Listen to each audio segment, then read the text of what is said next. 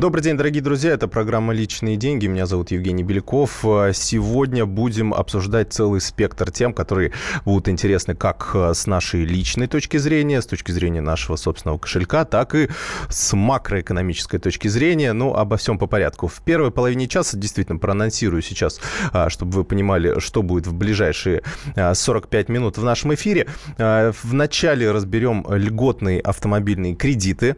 Есть новые программы, которые начали начали действовать с 1 июля. Э, расскажем, какие программы перестали действовать. Э, ну и, соответственно, какие скидки, какие льготы э, мы, как автолюбители, которые желают, например, купить новый автомобиль, сможем получить в ближайшее время.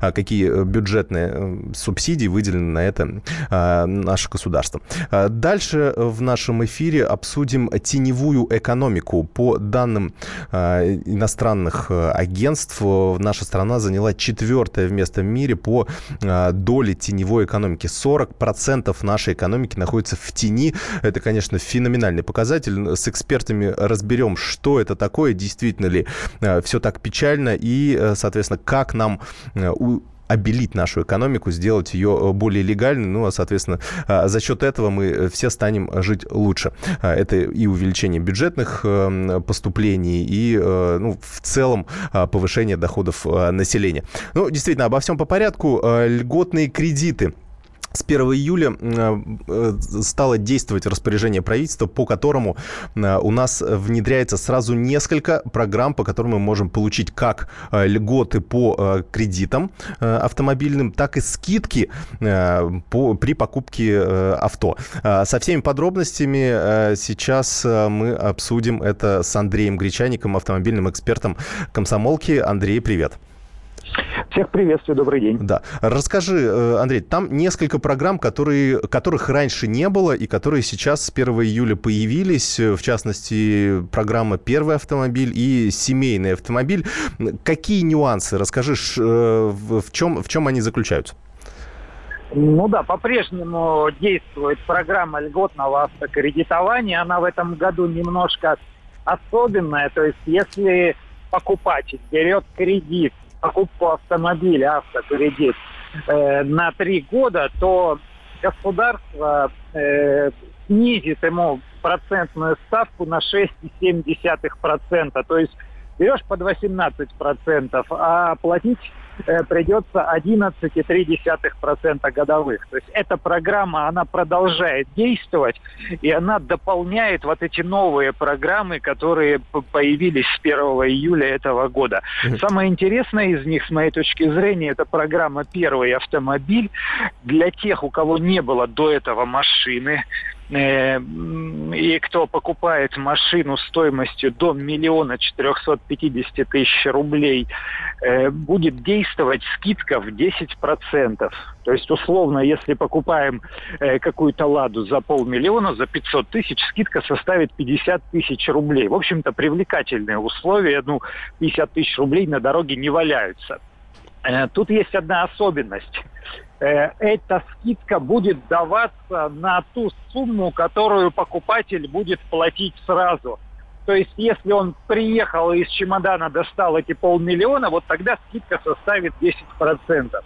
Если он будет привлекать субсидированный кредит, вот тот, о котором я говорил ранее, по программе льготного автокредитования, то на сумму кредита эти 10% действовать не будут они будут действовать только на сумму первоначального взноса. Вот сколько у человека ну, есть собой... Андрей, тут я, может быть, не соглашусь, но я вот читал это распоряжение правительства, может быть, там каким-то uh-huh. таким казенным языком написано, но, по крайней мере, э, речь шла о том, что 10% на полную стоимость э, автомобиля, но при этом, э, соответственно, если есть какой-то первоначальный взнос, то эти 10% э, можно включить в этот первоначальный взнос.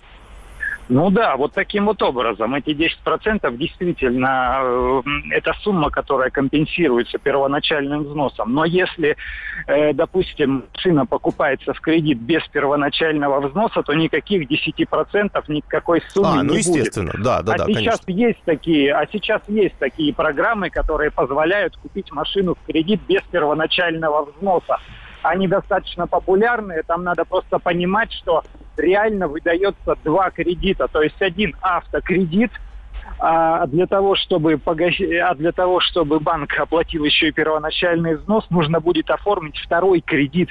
Э, это кредит на самый обычный, потребительский. То есть там и процентная ставка будет, скорее всего, выше, но и автомобиль в залог не идет. То есть человек приезжает с пустыми карманами э, в автосалон, в кредитном отделе автосалона оформляет целых два кредита – но зато уезжает на новом автомобиле. Еще и со страховкой сразу. Э, еще и со страховкой, да. Стоимость страховки можно включить в стоимость автомобиля, если все это укладывается – общую сумму миллион четыреста пятьдесят. Ну, звучит как халява, конечно, да, но в любом случае платить потом по кредиту придется. Какой, Ложная Андрей... такая, да, халява. Да, какой процент э, реально сейчас э, получить? Ну, то есть мы говорим о самых высоких ставках, да, 11,3 это вот по субсидированному кредиту самая высокая ставка, которую могут, э, в общем, содрать, да, с клиента. Но, я так понимаю, конкуренция высокая сейчас на авторынке. Какие действительно предложения есть у разных дилеров?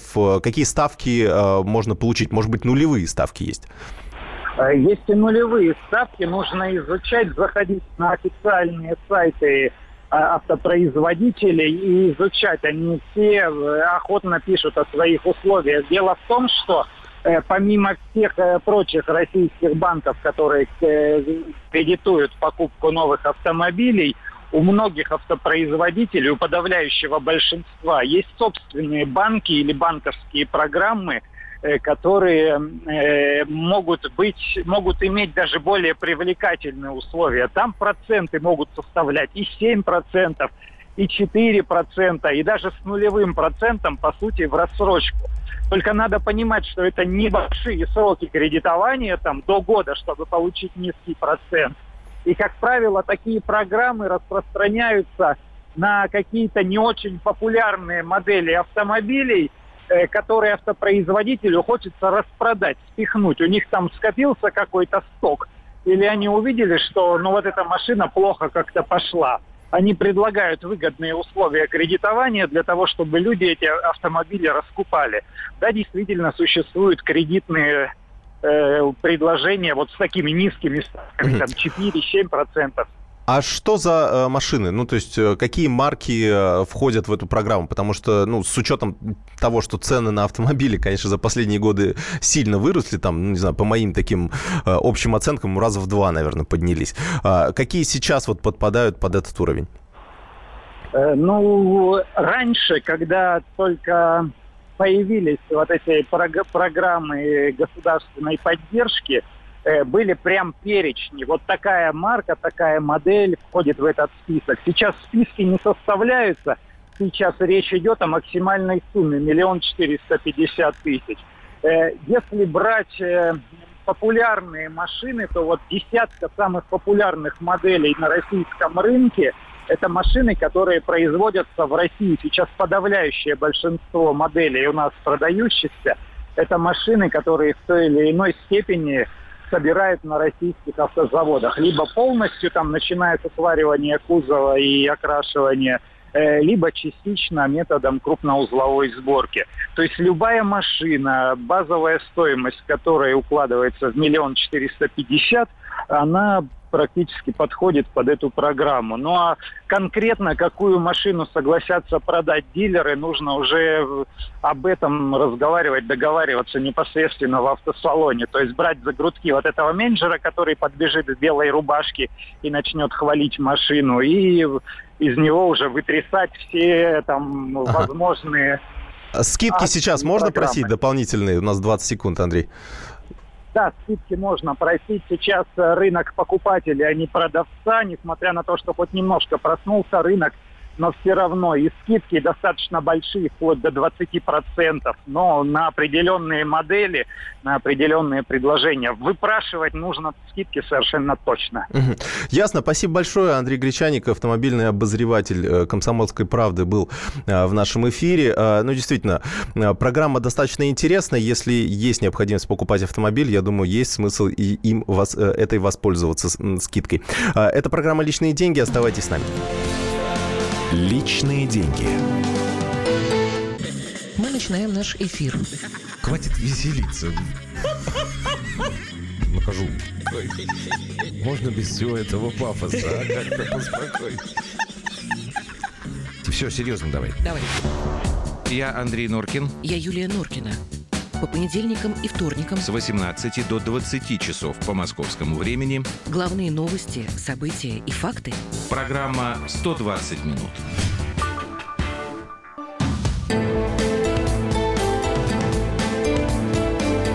Личные деньги. Добрый день, дорогие друзья. Продолжается эфир радио «Комсомольская правда». Программа «Личные деньги». Меня зовут Евгений Беляков.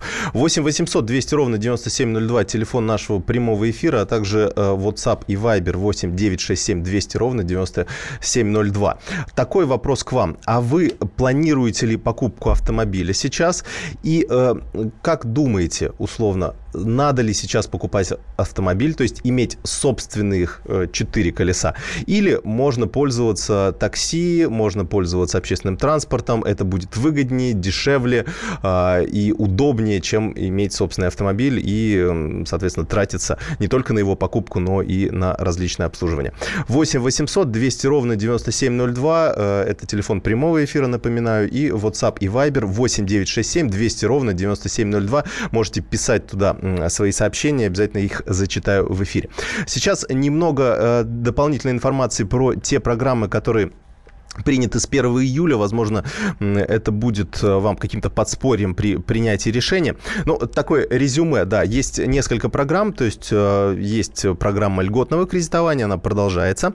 А, Помимо этого, э, до 1 июля в течение нескольких лет действовала программа утилизации. Многие ей воспользовались. Тогда давали а, 50 тысяч рублей э, при сдаче в утилизацию своего старого автомобиля и при одновременной покупке нового. Сейчас э, таких программ нет, но появились э, вот эти дополнительные программы. Первый автомобиль и семейный автомобиль.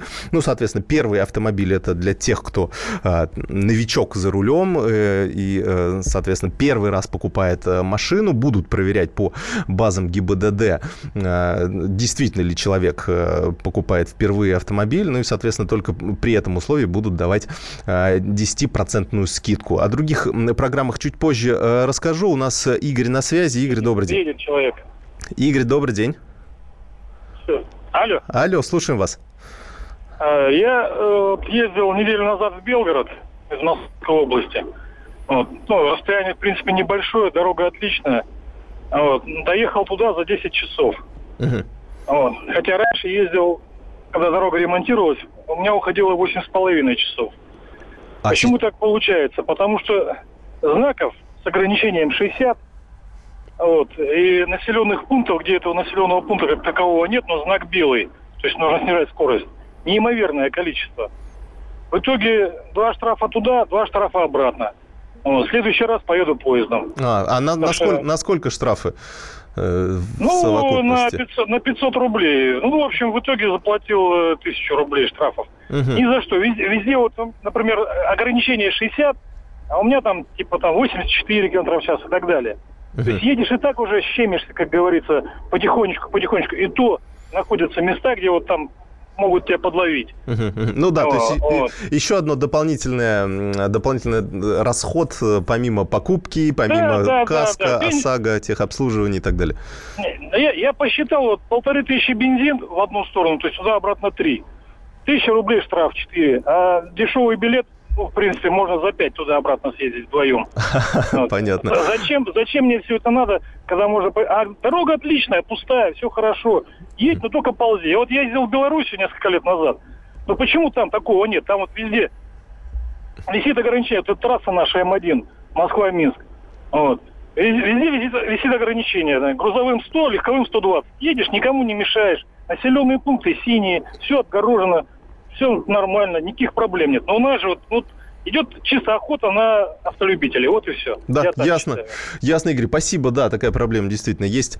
А, Еще у нас э, есть звонки. А, Добрый день, слушаем вас. Ольга. А, Здравствуйте. Да, Ольга, слушаем, да. да. Я звоню как раз из города Белгород, Ага. из того города, куда ездил Игорь.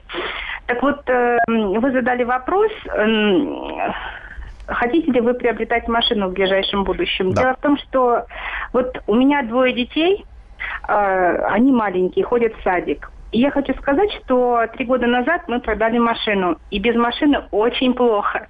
Э, если есть дети, то машина просто необходима. Особенно если живешь в большом городе, и расстояния ну, нужно преодолевать большие для того, чтобы ну, попасть, там, допустим, в больницу или в садик, или в какой-то крупный торговый центр. Так что вот э, вы рассказали... А вы по какой программ... причине продавали как раз машину?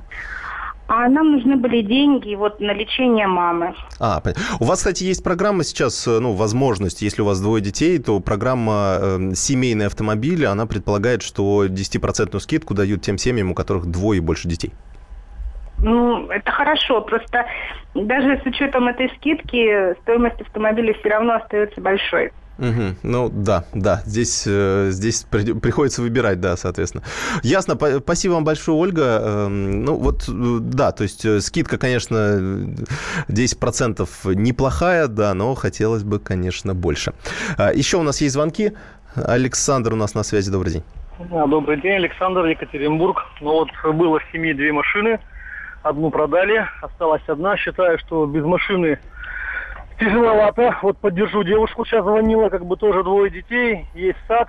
В любом случае машина как бы нужна. Хотелось бы, конечно, новую, но на новую не потянем, будем ездить на то, что есть. А э, по причине какой продали? Ну, то есть оказалось не Я... нужна? Нет, почему? Машина была нужна и мне, как бы, и жене, как бы, но, как бы, как сказать правильно, и ту, и другую обслуживать, заправлять, как бы, ну, очень э, по карману бьет. Э, семья не богатая, как, бы вот так вот. Ну, по крайней мере, одна точно нужна.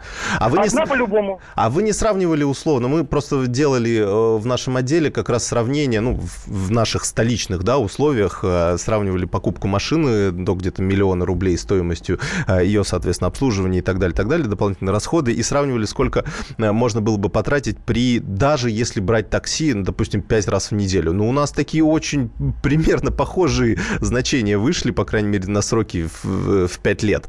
А вы не сравнивали для себя, э, вот, может быть, пользоваться такси будет даже выгоднее, чем вот покупать я машину? Сказал бы вам, я вас, вопрос ваш понял, не сказал бы даже, может быть, конечно, такси было бы и проще бы, может быть, но опять, пока его дождешься, и либо э, в общем, в любом случае машина своя, это своя машина. Она намного лучше. Пусть даже будет маленько дороже, но и тем не менее. Но комфорт, комфорт пере... Ком- комфорт ты куда хочешь, и во сколько хочешь, и когда хочешь.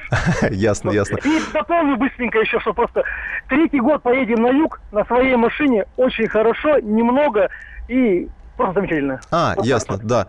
Спасибо. Ну, действительно, да, когда большая семья, здесь, э, если покупать билеты на общественный транспорт, самолет или э, поезда, конечно, здесь э, путешествие на машине гораздо выгоднее. Но э, один нюанс, который, например, вот после нашего э, шторма, да, в Москве, который недавно произошел, ну, лично я на своей машине обнаружил такие на лобовом стекле достаточно много сколов от э, града. Э, конечно, под замену мое стекло не идет, но был бы град побольше, пришлось бы конечно, э, восполнять, э, покупать за свои деньги. То есть это еще один минус э, собственности, который есть. То есть если что-то происходит, крадут машину или ну, какая-то авария без наличия каска по вашей вине, то здесь, здесь риски такие дополнительные возникают.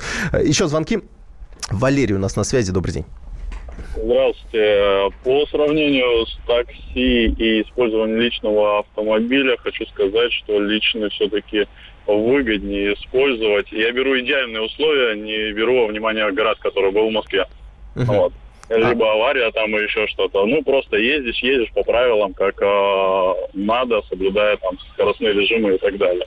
Э, своя машина выгоднее. А по поводу автокредитования, о котором вы рассказывали в передаче, вот сейчас рассказываете, ну, это бред сивой кобылы, 10% э, скидки, это ни о чем, 50 тысяч при машине стоимостью 500, лучше уже взять бэушную.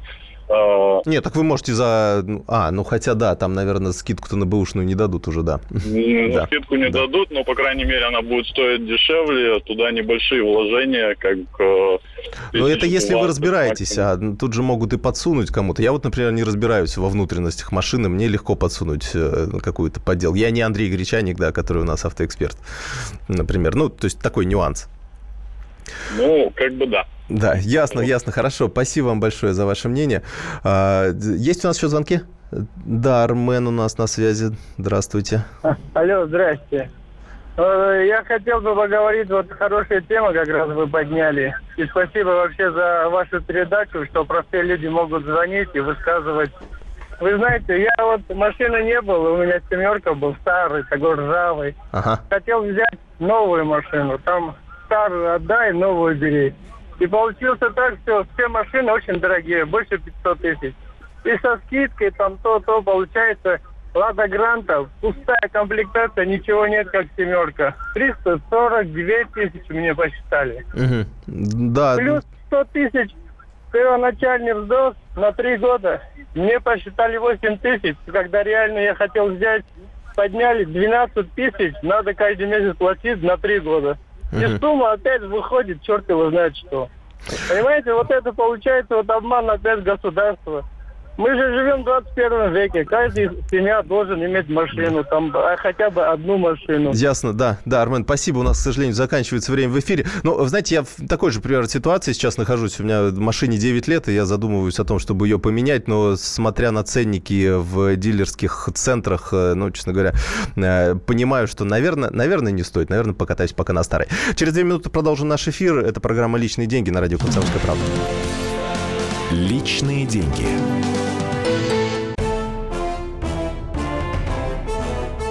Товарищи солдаты и офицеры российской армии. Полковник Баронец разрешает обратиться. Звоните и задавайте накопившиеся вопросы. Угроза НАТО, жилье для военнослужащих и перевооружение России. Обо всем этом Виктор Баранец знает лучше других. Программу «Военный ревю» слушайте по будням с 5 вечера по московскому времени.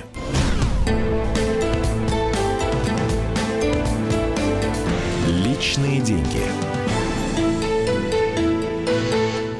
Продолжаем наш эфир. Меня зовут Евгений Беляков. Программа «Личные деньги». Э, Сначала зачитаю ваши сообщения, которые пришли на WhatsApp и Viber. А, Вопрос, извините, э, если кредитная история мутная, дадут ли мне машину? А, Спрашивает один из наших э, слушателей.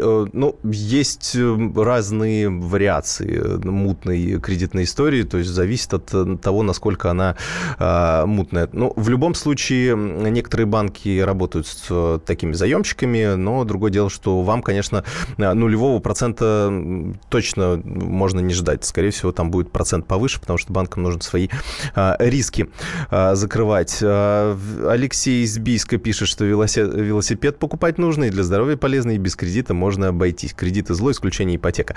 Здесь соглашусь, э, потому что действительно, ипот- э, ну, как на мой взгляд, квартира это все-таки такой актив, который нам приносит прибыль и не так сильно падает в стоимости. Машина это все-таки, ну, не то чтобы роскошь, да, но, по крайней мере, э, тот предмет, который, во-первых, э, с каждым годом теряет стоимость, и, э, во-вторых, э, он требует дополнительных затрат. И если на квартиру это только ЖКХ, э, оплата ЖКХ из таких постоянных затрат, э, а стоимость квартиры практически не падает э, со временем, э, в долгосрочной перспективе, по крайней мере, то с машиной, конечно, все, все наоборот. А, так, э, еще одно сообщение, э, еще один скачок, и все пересядем на велики, причем на детские. А, Да, тут, конечно, если еще, еще цены вырастут, уже будет совсем неподъемно.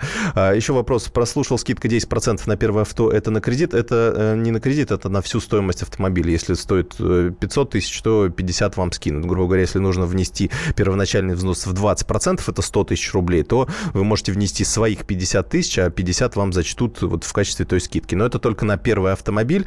Ну, например, если у вас жена, допустим, не получала до этого, э, не покупала на свое имя автомобиль, э, а вы можете вот, вот таким способом воспользоваться, чтобы э, сэкономить.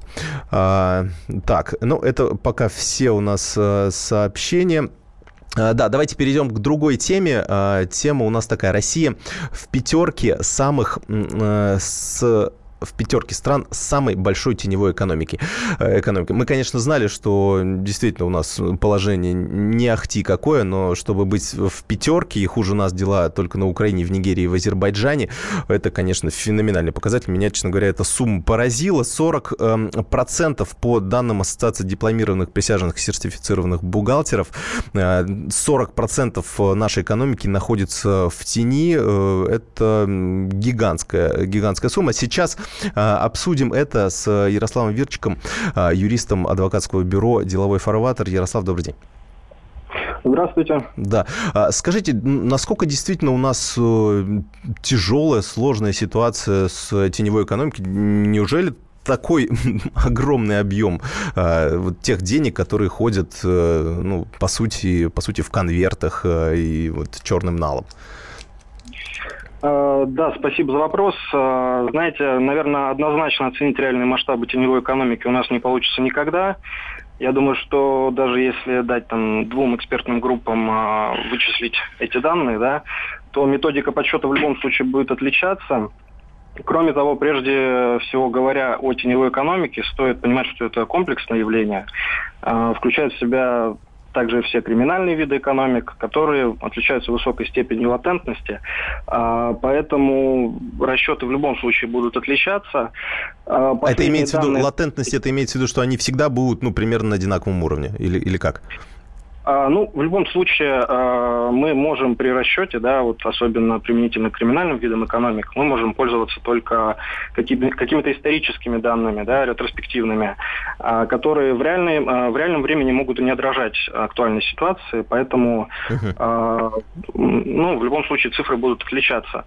У нас правительство настаивает на том, что масштабы теневой экономики у нас не превышают 20%, да, ну, вот последнее исследование Ассоциация сертифицированных дипломированных бухгалтеров бухгалтеров а, показала, что порядка 40%. А, вот это как раз к тому, о чем я говорю. А как думаете, вот, э, ну, если, понятно, так, за скобки убираем криминальную составляющую, в каждой стране она своя, ну, это сложно действительно оценить. По, э, по налоговой части, да, то есть, ну, когда мы говорим о теневой экономике, это в основном, ну, какой-то, ну, большей степени это уход от налогов. Вот от каких налогов у нас э, чаще всего скрываются компании, компании, индивидуальные предприниматели, частные лица? Да, традиционно от налогов э, уходят именно от налогов на прибыль организации, и это налог на доходы физических лиц. При этом, э, как правило, э, учитывая, что у нас работодатели являются налоговыми агентами по э, налогу на доходы физических лиц, да, сами физические лица могут быть зачастую не в курсе о том, что э, каким-то образом работодатель осуществляет какие-то схемы ухода от налогов. Вот. Так дела обстоят. А как, э, как проверить? Я вот знаю один способ. Через сайт пенсионного фонда можно посмотреть, вот через свой личный кабинет зайти и посмотреть. В общем, работодатель зачислял э, вот эти страховые взносы и пенсионные баллы на мой счет или нет? Или есть еще какой-то способ? Да, этот способ, наверное, самый э, действенный. Проблема в том, что мало кто об этом знает, э, очень мало информированности, степень информированности населения, да, у нас по этой части. А, зачастую, вот особенно в сфере услуг, это актуально, то есть э, приходит э, человек на позицию официанта, да, там серые зарплаты достигают 90% вообще, а, и человеку не важно, сколько ему там будут платить а, пенсионных баллов, сочислять, а, ему главное, что он будет получать чаевые, вот зачастую этим они ограничиваются. То есть, а, ну да, э, чаевые вообще очень сложно отследить, получается, они ни да, в какой... Да не Но, идут. Тем не менее, это тоже часть теневой экономики, да. Угу, угу.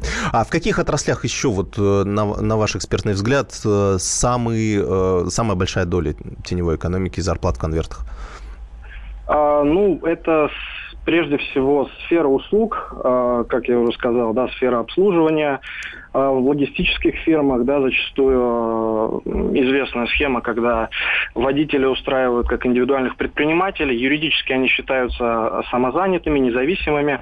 По факту они продолжают осуществлять э, трудовые функции э, для работодателя, да, выполняя его прямые указания. Угу. Вот, то есть такая тоже схема встречается. А, и там их по упрощенной схеме под 6%, да, или, или сколько там получается? Да, да, 13%. Да, да, да. индивидуальный предприниматель платит. Ага. Да. Я, ясно. Как, вот как думаете, э, можно ли дать какие-то советы? То есть как нам от этой теневой экономики все-таки уйти в какой-то момент? То есть вот чего нам не хватает? Почему у нас э, вот, работать в черную выгоднее, чем э, выходить и, в общем, э, не волноваться, не думать, э, спать спокойно и выходить работать в чистую? А, да, ну здесь, а, опять же, сложно выделить какой-то один фактор, да, это комплексное явление, как я уже говорил. То есть, а, во-первых, это достаточно непрозрачная налоговая система. У нас очень много косвенных платежей, которые по закону налогами не называются, да, но те же вот страховые взносы все повышают стоимость содержания одного сотрудника, там, ну, вплоть до 50% от зарплаты должно, если человеку платят белую зарплату, да, угу. уходить на содержание э, вот, страховых взносов, налогов и так далее. Это работодателю крайне невыгодно, именно поэтому он прибегает э, к различным схемам, которые уже ранее были озвучены. Да. А, также э, ну, какие меры можно предпринять? А, вот э, мне кажется, что достаточно неплохой опыт был с внедрением особых экономических зон. Uh-huh. Да, вот э, я общался с представителями, резидентами так называемых э, особых экономических зон. Э, у них э, ну, достаточно низкая налоговая нагрузка получается, э, там, несмотря на то, что это в рамках эксперимента было э, заявлено, да, но пока они вот меньше всего ощущают э, на себе повышение налогов. А, кроме того, а, значит, э, увеличение роли посредников, я считаю, что это также а, приведет к уменьшению доли теневой экономики, потому что вот э, банки, да, платежные системы, электронные платформы, когда все э, транзакции отслеживаются, когда они наглядно могут быть представлены, э, это существенно повышает э, риски для работодателей работы в, в серую или в черную, да, и таким образом э, станет некоторым барьером uh для э, ведения дел в теневой экономике. Ясно, ясно, хорошо. Спасибо вам большое за ваше мнение. Ярослав Юрчик, адвокат, э, юрист адвокатского бюро «Деловой фарватер» был у нас на связи. А, ну, э, читаю ваши сообщения, Алексей Избийско, прогрессивную шкалу налогообложения нужно вводить. А, ну, с одной стороны, чисто с бюджетной точки зрения, наверное, в этом есть смысл, но это же, сами понимаете, это еще одно увеличение налоговой нагрузки, собственно, из-за которой у нас э, и увеличивается теневая экономика. С другой стороны, там опыт э, других стран говорит о том, что да, может быть, кто-то из-за этого, наоборот, все не уйдет, но в целом у нас э, бюджетные, бюджетное отчисление увеличится. Ну, в общем, такая очень дискуссионная тема. А, значит, еще сообщение. 30% компаний в состоянии оставаться на плаву, выплачивая все налоги государства. Отсюда и, и обнал. А, да, ну, особенно для компаний молодых нет правильных рычагов развития от государства душит очень сильно. На этот счет мы поговорили еще с одним экспертом, Аркадий Брызгалин, глава группы компании «Налоги и финансовое право». право. Вот что он нам рассказал. Я работаю и со средним бизнесом, и с крупным бизнесом. И вижу, что сейчас проблема-то не в том, как уклониться от налогов, а как защитить свой бизнес. Вот до чего доходит. Потому что российские бизнесмены, они понимают, что э, на теневой стороне ничего хорошего нет. И если уж сравнивать, где лучше, где хуже, так лучше, конечно, тем, кто в тени. Потому что к ним особо не ходят, они нигде не зарегистрированы, нигде не представлены, работают в черный.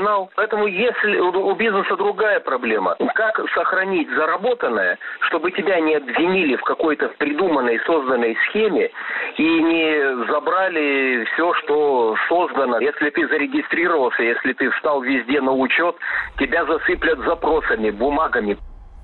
Ну, действительно, да, ситуация такая, что э, к белым предпринимателям, ну, и налоговикам, и другим проверяющим, конечно, удобнее. Если вот человек зарегистрирован, вот есть его юридический адрес, вот есть его офис, конечно, легче прийти к, к тому, кому э, можно легко найти. А кого нужно искать и как-то доказывать, что он ведет предпринимательскую деятельность, конечно, этим, этим заниматься сложнее. Вот такая у нас э, все-таки демотивирующая ситуация. Ну, будем надеяться, что это постепенно будет изменяться. Это программа «Личные деньги». Меня зовут Евгений Беляков.